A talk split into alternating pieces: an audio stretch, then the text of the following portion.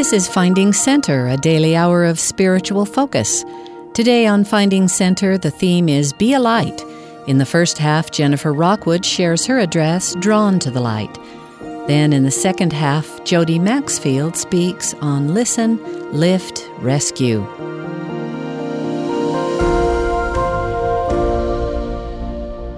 What an amazing opportunity to stand before you today. Never in a million years would I have ever thought that I'd be right here, right now. But it goes to show you that we never know what God has in store for us in the present or in the future. Life is a journey and we must always embrace it, even when we're asked to do something that we thought was absolutely unimaginable. My journey has truly been different than what I would have ever foreseen as I once sat in your seat over 30 years ago. But what a blessed life and what a ride it has been. I pray that I will be able to share a few thoughts and stories today that might inspire you to realize the significance and importance here on earth. I know that I will not necessarily tell you anything you haven't heard before, but I hope that I might remind you of what you've always known, but that can so easily be forgotten in our demanding lives. Does your life seem too busy at times? I know mine does. We live in a world where our lives are busier, noisier, more stressful than ever. A time where nothing stops or even slows down. More responsibilities, more pressure, more expectations, far more places to be, and way too much time on our smartphones. It just seems impossible to sometimes keep up with the pace. I am always drawn to the light in the beauty of God's creation, where I can find a calmness, a comfort, a peace, and a deeper connection to my Heavenly Father and my Savior. Just as the sun, the moon, and the stars light the landscape of this beautiful world, the light from above provides us with direction and purpose. As I think about the light and how many different meanings it has, I reflect on an experience I had last June. For several years, I've had the opportunity to participate in a team race that takes one through some of the most beautiful scenery in the state. The event starts in Logan and winds through the Wasatch back and finishes in Park City. It's called Ragnar, and each van, there's two vans that consist of six people, and you're all packed in. Your team spends over 30 hours together, no food, no sleep, few rest stops. Each team member runs three different routes, and the whole group runs over 180 miles. What an adventure. Last year, I wasn't quite as prepared as I usually am after badly spraining my foot a few months before. But just so you know, I am the oldest on the team by far and the slowest. So keep that in mind. Everyone else is very fast. After I ran my first run of nearly six miles, I was okay, but it was really hard and I actually went pretty slow. Soon our van was starting to get ready for our second leg of runs when my friend Greg mentioned maybe you should run the shorter leg. It was half the length of what I was supposed to run. And at first I was thinking, oh, that's nice. He's concerned about my foot. But I soon realized that he just didn't want me to slow down the team. So, due to peer pressure, I took the shorter run. However, it put me on a course that I was not familiar with. And it was one of the few runs that took place on a trail in the middle of nowhere at 2 a.m. in the morning.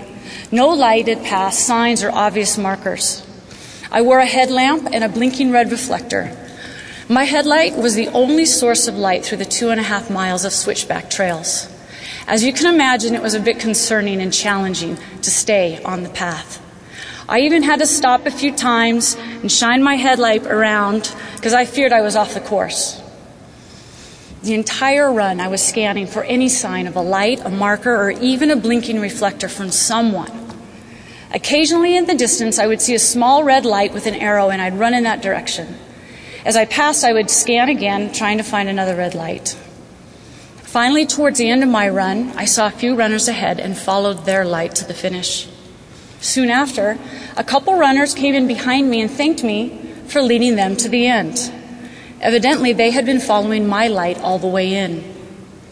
Through this experience, as in life, the lighted path is not always easy to follow, but it is the only way to reach our desired destination. During the run, it was important to stay strong and positive and confident, even though I had continual doubts. I had to intently search for the light of others to help me find the way and point me in the right direction. And although at the time I wasn't even aware, I was actually a light for others. We have been sent here to this earth as part of a remarkable plan to prove ourselves, to learn, to grow, and to develop into our best selves, to build the kingdom of God and help our family and friends reach their highest potential. We know and we've been taught that the light leads us through this journey. We've all been blessed with the light of Christ to know right from wrong, good from evil, and a knowledge of our Heavenly Father and our Savior's love. President Harold B. Lee has stated, quote, Every soul who walks the earth, wherever he lives, in whatever nation he may have been born, no matter whether he be in riches or in poverty, had at birth an endowment of that first light which is called the light of Christ. That is the universal light of intelligence with which every soul is blessed. Close quote. As surely there is light, there is darkness. And as surely there is God, there is Satan. If we don't continually search for the light and stay on the path, we can just as easily be led into darkness and off the course. We all know that we live in a world where there is increasing darkness, where the lines are blurred, and the separation between light and dark is getting larger. Our society is trending away from the spiritual and becoming more secular than ever. It is even becoming apparent that those who choose to follow the light are often mocked, ridiculed, and even looked down upon. We must always stay on the lighted path and search for those things that we know to be true. As it says in the 13th article of faith, if there is anything virtuous, lovely, or of good report, or praiseworthy, we seek after these things. President Wilford Woodruff once said, quote, we have no time to be drawn away from the things of the kingdom of God. While enjoying the Spirit of the Lord, we want the light all the time. Without the light, no man can see. While I walk in the light of God, my mind is open, and I can comprehend it and understand the sign of the times and the workings of the Spirit of God. And when a thing is presented to me by the servants of God, I can receive a testimony of the truth of that but when I lose the light, I don't comprehend these things. I'm liable to find fault with this, that, and the other. We want to walk in the light. We want the Spirit of the Lord to be with us. In order for us to live our religion, fulfill our mission as sisters and elders in Israel, and do the will of God, to fulfill this great high calling and build up this kingdom. We can't do it unless we walk in the light of the Lord. Close quote. Clinging to the light is a choice, and often those choices are challenging. We've heard the saying, I never said it would be easy, but it will be worth it. We all have challenges that we face, and Satan loves to pry on us, especially during those difficult times. He wants us to feel as if there are different paths. He wants us to give up, and he places opportunities for missteps along our way. I believe that one of the greatest tools is providing situations in which we doubt ourselves, our unique spirit, and our mission here on earth. We let those negative voices speak loudly in our heads. Words like, I'm not good enough, smart enough, I'm not pretty enough, or skinny enough. I'm not worthy enough or strong enough, and life is just too hard. Yes, life is hard. And we are all challenged at times. We get scared of failure. We fear the unknown and we are burdened with losses, sickness, and pain. All of these emotions can leave us vulnerable, questioning, and sometimes searching for easy fixes. It often leads us to complain, to blame, and talk badly of others, to make excuses. And the light gets smaller and smaller and smaller. We're in a battle between light and darkness each and every day. We have more forces working against us, and Satan will always give us his best shot. Sometimes the more progress you make towards the light, the more temptations may come. Of members of the church trying to build the kingdom, you can be assured that we are prime targets. However, no matter what is thrown at us, or whatever temptations and obstacles and darkness come our way, we have a choice. Which voices do we let in? Which voices can drown out the darkness and fill our minds and our souls with light? We must intentionally use voices saying, I am strong, I can do this, I'm a fighter, and I choose to walk in the light. One of my favorite songs is entitled I Will. It is written and performed by Hilary Weeks. To me, it emphasizes the importance of making a personal commitment to stay strong in our faith. I wish she was here to sing it as she has sang it to our team in the past. But the lyrics include, quote, I made my choice. You can mark this day. The day I pledge to take his name. I will be strong. I will be brave. Standing for him as I take my place. I will stand. I will not fall. In a world that's weak, I will be strong. I will be true.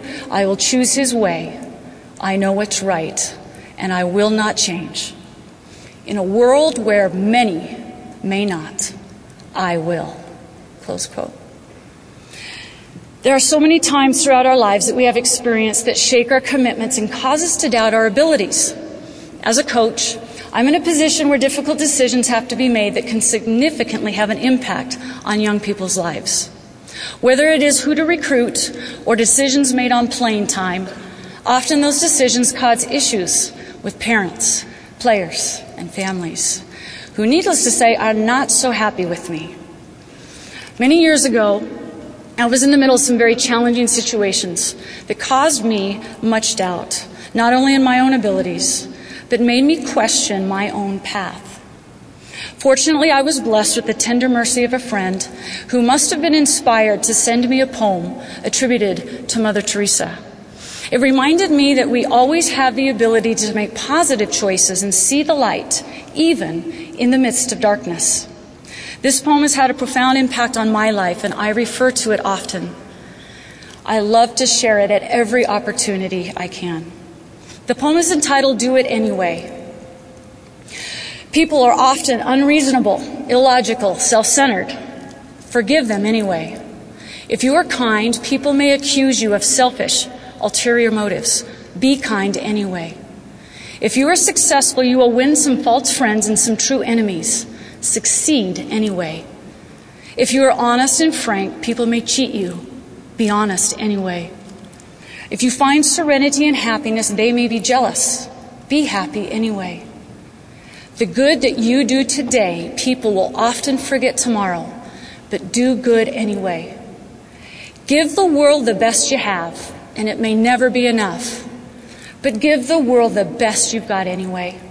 Because you see in the final analysis, it is between you and your God. It was never between you and them anyway. God has sent each of us here with a plan, a purpose, a specific life to live. He also sent us here with all the tools that we need to find success, happiness, and peace. But we must choose to surround ourselves with light. We must search out the scriptures, the words of our prophets and leaders, and seek after the truth.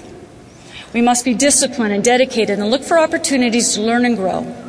We must be willing to do all the little things in order to reap the bigger rewards. When I was younger, one of my first coaching jobs was for a high school boys soccer team. What an amazing experience. Can you imagine? 25 years ago, a young girl just graduated from college and coaching a boys' high school soccer team. I loved it. I loved those guys, and we had a great time. Back then, we had to do everything on our own. And some of our competitions were even hours away. I used to drive them around in a 15 passenger van. Just me and 14 high school boys. Just a few weeks ago, I heard from a former player from those days who wrote me an email telling me an experience that he remembered and a lesson that he learned that has helped him over the years. He referenced a situation when I let the guys just do what they wanted at practice for a few minutes, and they chose to just stand around in front of the goal taking shots. I guess he remembers me saying, What makes you think you'll ever get those shots off in a game if you can't even pass, trap, or control the ball? Although I don't remember those specific words, he did. And not only did he apply them to soccer, but he has applied them to his life. He understands and he reminded me that we can't expect to have chances to succeed at the game changing visible things unless we are working to master the little things.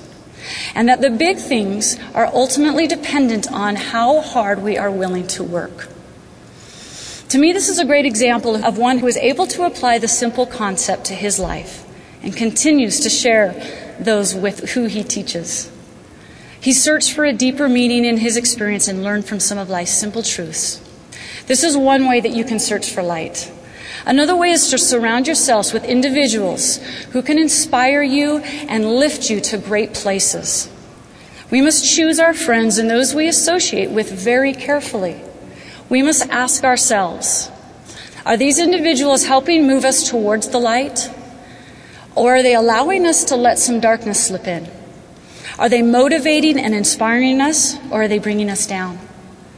Do they help us see what is great about the world, or do they cast a shadow of negativity? Again, we mostly have a choice of who we spend our time with. A big part of my job and our staff's job is recruiting players to BYU.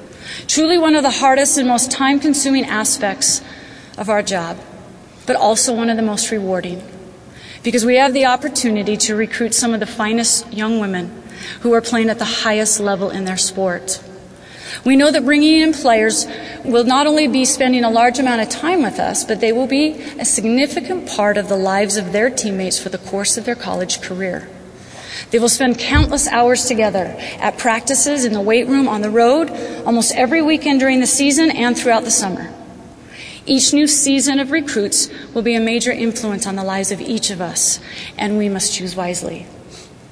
When you seek after the light surrounding yourselves with positive and great individuals, you will provide yourself with more opportunities to learn and to grow.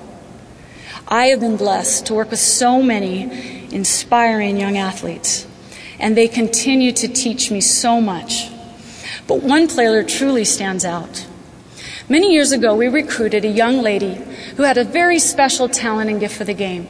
She was raised a long ways from Provo, Utah, and had never really been around many LDS players. She was also someone that was so good she'd never really had been held accountable for some of the standards on our team, such as fitness tests, work rate, being on time, even things like what to wear to a soccer clinic or a service project. She was her own person, she had her own ideas, and she marched to her own drum. And that's fine. But at the same time, it was holding her back from reaching her highest potential.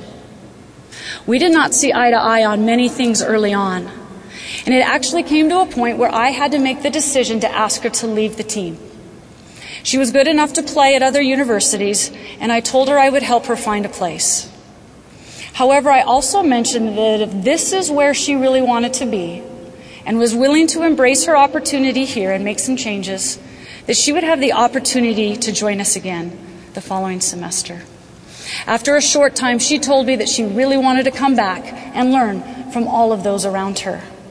It was not an easy journey for her, and there were many times where she knew it would be easier somewhere else. But through the struggle, the fight, and the dedication, and the great choices, she was able to develop, mature, and grow.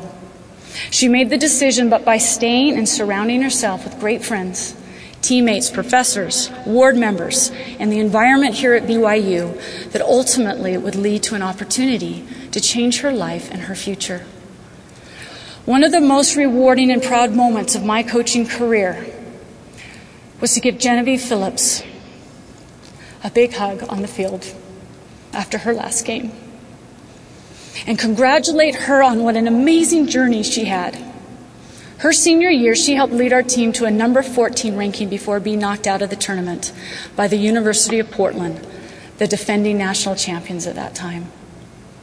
What an unbelievable blessing and inspiration Genevieve was to me, my staff, her teammates, and all those who knew her. She went on to graduate from BYU, serve a mission, and bless the lives of all those she came in contact with. She lived her life to the fullest and fulfilled her mission here on this earth and was taken home after a car accident in 2012 to return to her Heavenly Father. Not only do we have choices about whom we surround ourselves with, But we are blessed to have a God that intentionally places certain individuals in our paths to provide opportunities, to open doors. He wants so badly to help us reach our potential if we will only let Him. I would like each of you to think about some of the individuals who have helped you get to where you are today. Some have had big roles, some small, and some have made all the difference. It's important to remember that at no time do we accomplish things on our own. I remember Ken Marshall, a high school soccer coach, who taught me to push myself, work harder, and achieve more than I thought was possible. Who challenged me in every way to get better and always expect success. Who hired me as a 16 year old to help work his youth soccer camps throughout the summer. That gave me the opportunity and the knowledge that I needed to direct the camps here, now at BYU, with over 2,500 kids that attend each year. I remember a brilliant lady, Nancy Heuston, the head of the Waterford School, who hired me to begin teaching middle school and coaching high school my senior year at BYU. No teaching credentials, no education classes, as I was a finance major, and no real experience. However, she believed in me and she believed that I had a future in education and coaching. This opportunity eventually opened doors for me to set a new career path. With so much that has been provided for us by a loving Heavenly Father, much is expected. What a blessing for all of us to be at this great institution. As part of my job, I have an opportunity every week to tell young people, their coaches, and their parents what an amazing place this is. A university where one can reach their highest potential athletically, academically, socially, and spiritually. Where everyone understands that we're not perfect, but we're committed to being our best. I'm sure that we've all worked extremely hard and sacrificed much to be a part of this BYU community. I'm sure that we're all qualified and have had numerous opportunities to be elsewhere. But we've chosen to be here at Brigham Young University and stand for something more than ourselves. Several years ago, President Hinckley said at a BYU devotional, You came because you wanted the BYU experience. Although perhaps you could not define it, having gained it, never lose it. Cultivate it in your lives and hold its very essence until you grow old and gray. Even then, you can sit on the wall on a warm summer day and think of the things that you are still learning in light of this great experience you had. Close quote. Are we making the most of our opportunities here at BYU? Are we doing everything that we can to build the kingdom of God? And are we being a light to others? Years ago, President Faust gave a talk entitled The Light in Their Eyes. He recalled a historic meeting in Jerusalem about the new lease for land on which the BYU Jerusalem Center was later built. President Benson and Elder Holland agreed with the Israeli government that the university would not proselyte in Israel. After signing the lease, one of their friends remarked, Oh, we know that you're not going to proselyte, but what are you going to do about the light in their eyes? He was referring to the BYU students who were studying in Israel. Do you have that light in your eyes? Would someone who doesn't know you know that you have the light within you? In Matthew 5, Jesus begins his Sermon on the Mount, and he states in verse 14 and 16 Ye are the light of the world, a city that is set on a hill cannot be hid. Let your light so shine before man that they might see your good works and glorify your Father which is in heaven. President Monson has also said, quote, the opportunities to shine are limitless. They surround us each day in whatever circumstance we find ourselves. As we follow the example of the Savior, our opportunities to be a light, we can, in the light of those around us, whether they be our own family members, our coworkers, mere acquaintances, or total strangers. Close quote. On our team, we often talk about the importance of representing ourselves at the highest level that wearing Brigham Young on your jersey means more than just another college team. We're aware that people are watching us, and you never know what lives can be touched, what doors can be opened, and what inspirations can be provided. Although we're not perfect, we try to represent the best we can. We want to play at the highest level, to win championships, to be nationally relevant so people know who we are and what we represent. As President Monson has stated, to be a light even to total strangers. A few months ago, I received a package from one of the state prisons here in Utah. I thought it unusual, but I opened the package and inside was a beautiful hand knitted blanket with a full BYU Cougar logo in the middle. There was a handwritten note on top, and part of it read I am an inmate at the Utah State Prison. I'm 54 years old, and in all my life, I've never been interested in watching sports on TV. That was until 2009 when I was running channels and came across a BYU women's soccer game just as someone did a flip throw. I stopped to see what was going on and I was hooked. To this day, the only sport I truly watch is BYU women's soccer. There's something about the way they play. It's hard to describe. They play with heart for the love of the game and just for the enjoyment. It's something that cannot be put into words. I will never get to see a game in person. So please accept this blanket as a token of my appreciation. It is for the entire team.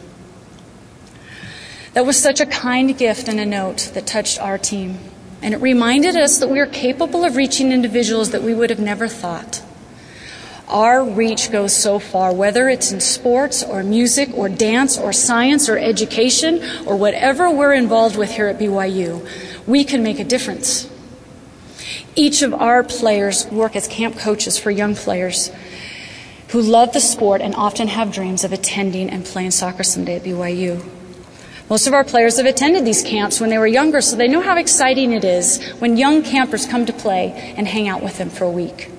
In fact, several girls on the current team I first met at camp when they were only 10 and 11 years old. One summer several years ago, we had a young girl who was shy, but also uncooperative and didn't participate in the drills or the games with her group. A couple of my players who were coaching her weren't sure what to do. I mentioned that maybe they should just spend a little more time with her, get to know her, sit with her at lunch or dinner, just told them that maybe she just needed a little extra love, a little extra attention. The girls did an amazing job, and towards the end of the week, she was much more engaged in the training and seemed to be having a lot of fun with her team. After a week or so, I received a thank you note from her mom explaining that this young girl did not want to come to camp. Her mom basically made her attend. Obviously, this is one of the reasons why she got off to such a rough start.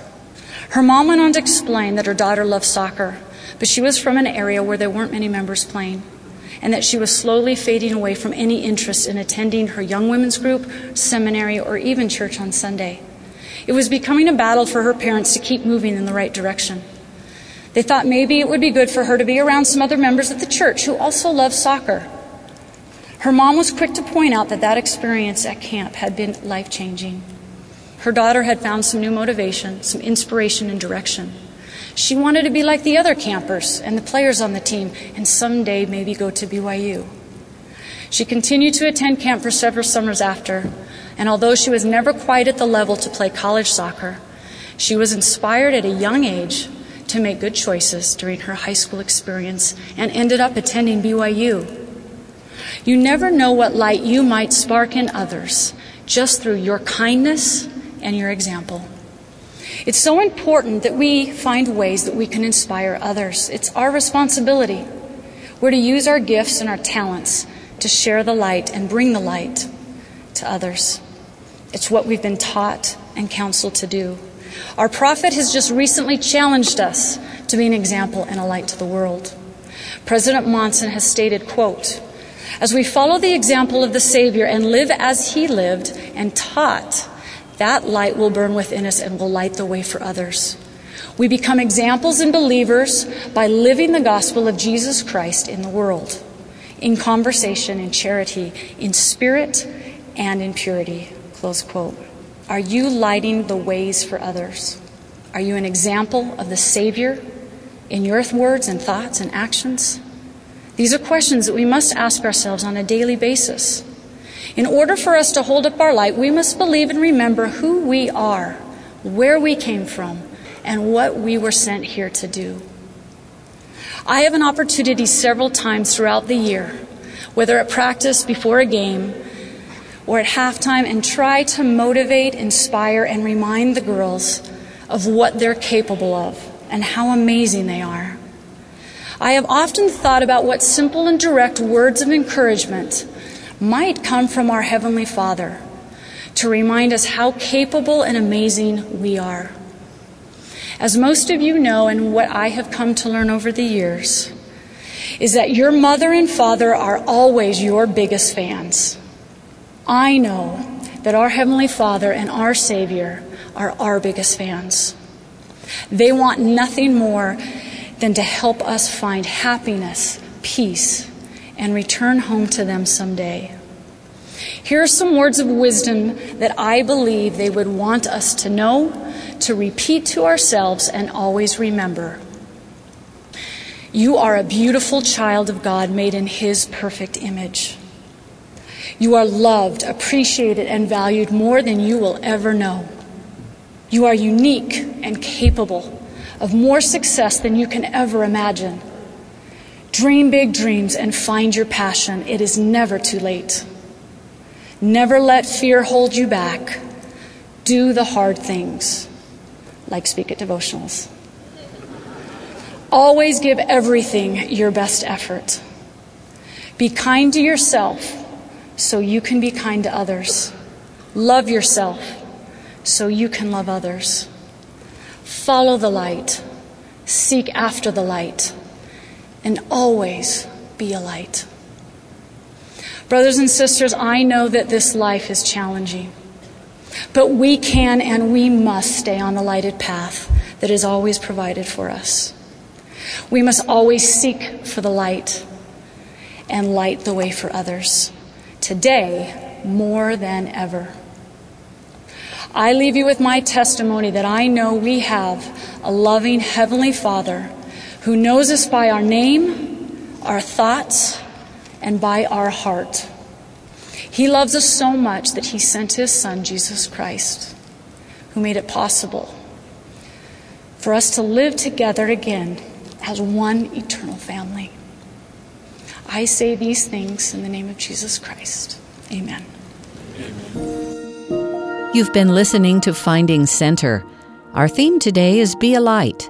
We've just heard from Jennifer Rockwood. After the break, we'll return with Jody Maxfield for Listen, Lift, Rescue.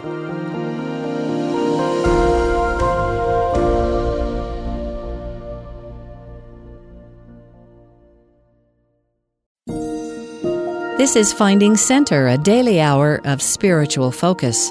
Our theme today is Be a Light. Next is Jody Maxfield, Artistic Director of the BYU Cougarettes dance team, titled Listen, Lift, Rescue.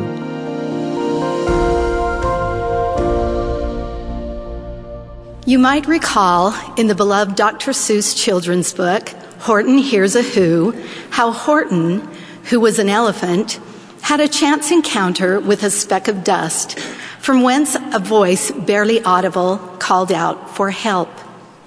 Horton recognized that the voice is coming from the speck of dust and proceeds to do all he can to protect and defend the colony of whos who are too small to be seen by an elephant's eyes.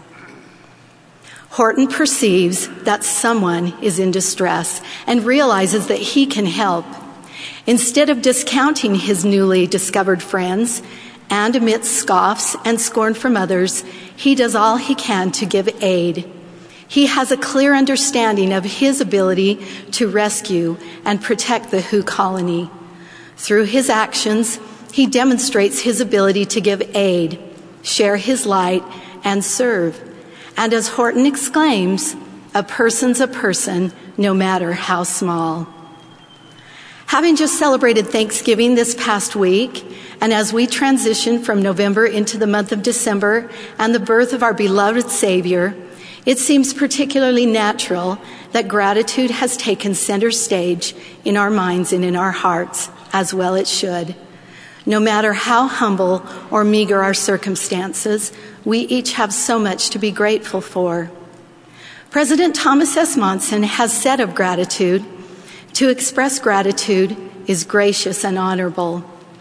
To enact gratitude is generous and noble but to live with gratitude forever in our hearts is to touch heaven. President Monson also said, we can lift ourselves and others as well when we refuse to remain in the realm of negative thought and cultivate within our hearts an attitude of gratitude. Gratitude is an expression of our faith. Negativity most certainly breeds despair, depression, lack of enthusiasm, and a critical analysis of that which is most likely not our right to criticize or judge. Elder Joseph B. Wirthlin, in a devotional address given at BYU on gratitude, said the following Gratitude is the mark of a noble soul and a refined character. We like to be around those who are grateful. They tend to brighten all around them. They make others feel better about themselves. They tend to be more humble, more joyful, more likable. Elder Wirthlin reminded us that gratitude is a commandment of the Father. Thou shalt thank the Lord thy God in all things. While it may be more challenging to feel grateful when we are in the throes of disappointment and trials, those are the very times when we need to stop, take a look around, and list and count our blessings one by one. It has not been surprising to me throughout my life just how much I truly take for granted when I am in a woe is me state of mind, and just how reflecting on my blessings has turned things around almost instantaneously, although not removing the trial. When my outlook has changed, my attitude, perception, and ability to cope have been positively affected.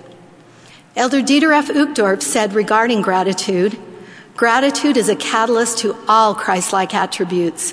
A thankful heart is the parent of all virtues. He went on to say, True gratitude is an expression of hope and testimony. It comes from acknowledging that we do not always understand the trials of life, but trusting that one day we will. As I am blessed to coach and direct the BYU Cougarettes, one of the areas that we have chosen to focus on this year as a team has been gratitude. I have seen firsthand gratitude in action over and over the past few months through numerous handwritten thank you notes or heartfelt expressions of love for others. Expressions of appreciation for what have been received, individual random acts of kindness, striving to avoid a sense of entitlement, and focusing on all that is good and uplifting have positively impacted individuals and the team. A focus on recognizing the tender mercies and blessings that have come to this team have truly made a difference and has ultimately added a culture of humility and gratefulness to each team practice. Elder Wirthlin gave us a wonderful phrase to remember and implement in our lives come what may and love it. We would all do well to reflect on and incorporate those six inspiring words into our daily lives. Not all days are easy to love, but within each day is something of value that will expand our vision, increase our horizon, and cause our heart to truly swell with love, appreciation, and gratitude. We just have to open our eyes and our hearts. I love BYU athletics. I love our student athletes, coaches, administration, and teams, and I love my Cougarettes. I'm inspired by them. They encourage me to be a better person and coach. It's a department and an environment where all are engaged in excellence and in achieving the very best the human body and spirit can accomplish. I am passionate and committed to the job I have of coaching our competitive dance team. But more importantly, in helping to provide opportunities for testimonies and lives to be enriched and changed, and for spiritual moments to happen frequently. President Worthen often quotes from the BYU mission statement. He is very passionate and committed to making sure that all at BYU have a clear understanding of what the aims and mission of a BYU education are all about. President Worthen has said, quote, while we do not do everything that other universities do, the expectation is that everything we will do will be first rate. According to the mission statement, a commitment to excellence is not an aspiration, it is an expectation. I have been inspired many times, as I'm sure you have as well, by President and Sister Worthen. There is no doubt that they are committed to BYU and they love serving the students and faculty here. I so appreciated the messages shared by them at the beginning of this semester.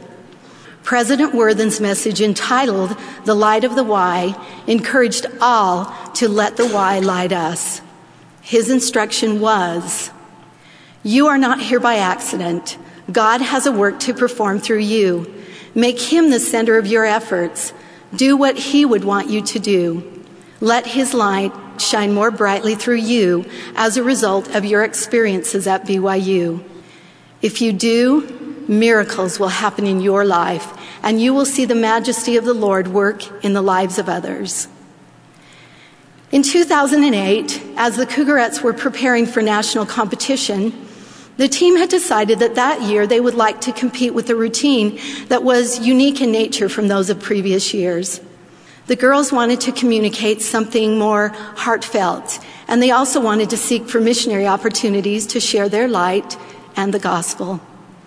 It was determined that besides creating a special routine, they would also take with them around 50 copies of the March 2008 Ensign to give away and share, hoping for situations to arise where they could present the magazines to their fellow competitors as well as share their love of their Savior. This particular issue of the Ensign has a beautiful image by Carl Bloch of the Savior on the cover. It was described as a special issue devoted entirely to expressing our beliefs of our Savior Jesus Christ. It contains testimonies of our prophets and apostles. It testifies of the life, mission, gospel, and atonement of our Savior. None of us could have imagined what would take place following the competition. Our final scores had us finishing in second place that year. Although obviously disappointed at the outcome, we huddled together in a circle and said a prayer of gratitude before going to greet our families on the beach. What then ensued on the beach in Daytona was something unexpected and indeed humbling. Many fellow competitors, as well as members of the audience, approached us to share their congratulations, well wishes, and to tell us how our performance had touched them. Some expressed a feeling they had experienced during our performance, and others said they had been brought to tears. As these moments unfolded on the beach, members of that team of Cougarettes were able to offer those ensigns as gifts and also to share a brief testimony of their love of the Savior. It was very clear and apparent to each member of that team, and we believe that we were not meant to win a title that year. Coming very close to winning and performing a routine that spoke to the heart opened many more doors and provided the missionary opportunities that most likely would not have been the case otherwise. God allowed us to have the missionary moments this team had prayed for. That particular year and this experience will be forever etched in my mind as one of the most memorable college dance team nationals I've been blessed to be a part of. And it was not a winning year in terms of a national title or trophy. We never know who may be watching and how what we say and do may be impacting those around us. Elder D. Todd Christofferson has said, Our example should be such that no one can deny that the Latter day Saints love the Savior. While we do not know for certain what effect the sharing of the magazines and testimonies had on those individuals and teams, we do know that through competing at college nationals over several years, we were able to inspire one young woman who also felt something through our performances. She was not a member of the church at that time, but wanted to come to BYU because of what she had seen the Cougarettes do at competition. She applied for and was accepted to BYU. That led to her investigation of the church and her baptism shortly thereafter. She then auditioned for and became a member of the BYU Cougarettes 2013 National Championship team, a year when the team won in both jazz and hip hop for the very first time. I'm so grateful to a loving Heavenly Father who provided a way for us to share a message and our light through our talents. To quote President Worthen's message again, let his light shine more brightly through you as a result of your experiences at BYU. If you do, miracles will happen in your life, and you will see the majesty of the Lord work in the lives of others. Elder Craig C. Christensen taught Heavenly Father knows all about you, your strengths and your weaknesses, and He knows perfectly who you are, but He also knows who you can become. And with that knowledge, He has placed you here now at the exact place and time in which you can do the most good with the talents and gifts He has given you. Every day as I enter campus, I drive past a sign that reads, Enter to learn, go forth to serve. It thrills me as I watch former members of my team, now BYU alumni, take this phrase to heart. They are in the community serving and setting wonderful examples for those they are teaching, working with, and mentoring. Each of you here at this time will have similar opportunities today, tomorrow, and in the future to touch and change lives. The things that you will experience here at BYU will give you so much to offer the world, your community, and more personally, and importantly, your families, as you seek to better your circle of influence and make a difference in the lives of others. It's important that we allow ourselves to be in places where the Spirit can speak to us, where we can feel the Holy Ghost and where distractions of the world do not interfere. Most days I can be found up very early riding my bike through the neighborhoods near my home. While I don't profess to be a professional cyclist, in fact, far from it, it is something that I enjoy doing to honor my health, commune with nature, and to listen as the Spirit speaks to me. It's on these morning rides that I have many opportunities to pray, ponder, and seek inspiration. In our day to day lives, there is so much noise, clutter, and stress. And these distractions can, in fact, prevent us from hearing those promptings and spiritual impressions. In a talk entitled Stand Ye in Holy Places, President Thomas S. Monson taught, We must be vigilant in a world which has moved so far from that which is spiritual. It is essential that we reject anything that does not conform to our standards, refusing in the process to surrender that which we desire most eternal life in the kingdom of God. The storms will still beat at our doors from time to time, for they are an inescapable part of our existence in mortality.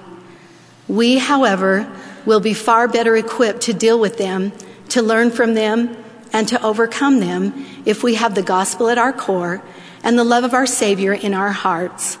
The prophet Isaiah declared in Isaiah 32 17, and the work of righteousness shall be peace, and the effect of righteousness, quietness and assurance forever.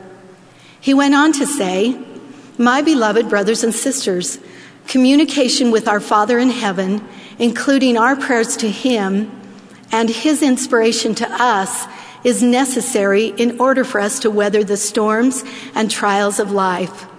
The Lord invites us, Draw near unto me, and I will draw near unto you. Seek me diligently, and ye shall find me. As we do so, we will feel His Spirit in our lives, providing us the desire and the courage to stand strong and firm in righteousness, to stand in holy places and be not moved. Close quote. Holy places can be anywhere we allow ourselves to feel His Spirit. God truly has a hand in our lives and will bless us as we prepare for small yet significant miracles to occur. As we draw near unto Him and seek Him diligently, we will find stability and strength to overcome and a source to whom we can look for direction. That stability will come as an anchor in our lives and in our testimonies. An old Quaker proverb goes like this Ye lift me, and I'll lift thee, and we'll ascend together. President Harold B. Lee said, You cannot lift another soul until you are standing on higher ground than he is. You must be sure, if you would rescue the man or woman, that you yourself are setting the example of what you would have him be. You cannot light a fire in another soul unless it is burning in your own soul.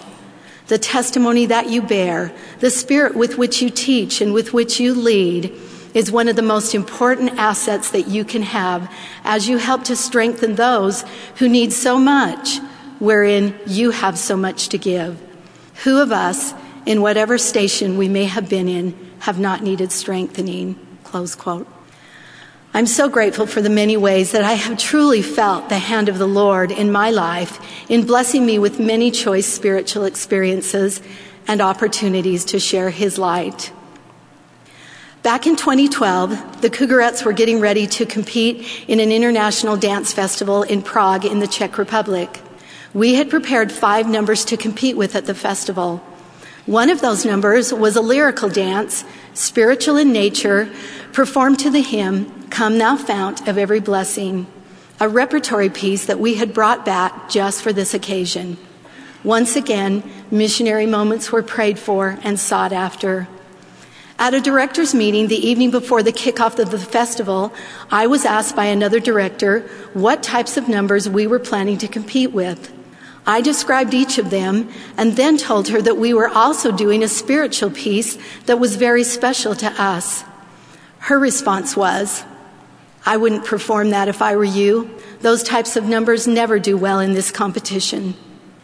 Needless to say, the Cougarettes took the stage the next day, dressed in a beautiful white costume. As the girls began to dance, a hush came over the audience. You could hear a pin drop as those in the audience watched intently. As I looked around, I could see individuals unmistakably moved by what they were witnessing. Each of these girls was bearing a powerful, silent testimony of our Savior Jesus Christ through dance. At the conclusion of the piece, the audience members sat in silence rather than applauding. The Spirit had truly communicated to them. What a blessing to be able to use dancing to touch others. Elder Ballard has said, Our ability to develop and use our artistic gifts to edify and inspire others depends on our faithful adherence to the Lord's teachings. In a small and simple way, we are able to, through our talents, do His work and help spread His gospel. By small and simple means are great things brought to pass. We are serving as His hands, and He asks that we give our all to bless the lives of others, to serve, lift up the hands that hang down, and strengthen the feeble knees, to rescue, and to bless. We have a blessed and sacred opportunity to be a light, to lift, to edify, recognize a need, and to be His angels here on earth. My husband Scott and I have been blessed with five beautiful, precious grandchildren four girls and a boy. Two of those little girls are our twins, Beth and Sadie. So it might come as no surprise that I love this story about newborn twins, Brielle and Kyrie Jackson. The twin girls were born on October 17, 1995, a full 12 weeks ahead of their due date. Both babies were placed in separate incubators. Kyrie, the larger of the two babies, was making good progress and gaining weight but her smaller sister had breathing and heart rate problems. There was little weight gain and her oxygen level was low. On November 12th, tiny Brielle went into critical condition. Her stick thin arms and legs turned bluish gray as she gasped for air. Her heart rate soared, and their parents watched terrified that their little daughter might die. One of the NICU nurses, after exhausting all other conventional remedies, decided to try a procedure that was common in parts of Europe, but virtually unknown in the United States. With parental permission, she placed the twins in the same bed. No sooner had she closed the incubator door than Brielle snuggled up to Kyrie and began to calm down. Within minutes, her blood oxygen readings improved. As she dozed, Kyrie wrapped her left arm around her smaller sister. Brielle's heart rate stabilized and her temperature rose to normal. This photograph of Kyrie hugging her little sister, dubbed the Rescuing Hug, appeared in both Life magazine and Reader's Digest. Our ability to rescue might be as simple as a smile, a listening ear, an understanding heart, a hug at an appropriate time, or an artistic expression of testimony. President Monson has reminded us we are surrounded by those in need of our attention, our encouragement, our support, our comfort, our kindness. We are the Lord's hands here upon the earth with the mandate to serve and lift his children. He is dependent upon each of us. This picture appeared on the LDS Church Instagram feed. It illustrates perfectly just how often throughout any given day we are in a situation where we have no idea the burdens others are carrying. Wouldn't it be nice if we could wear an appropriate emoji over our heads, signaling to one and all just how, at any given moment, how we are feeling? But of course, that is not possible. How important then is it that we have open, compassionate, kind, non judgmental hearts, and that we seek to love others unconditionally and hearken to the promptings of the Spirit?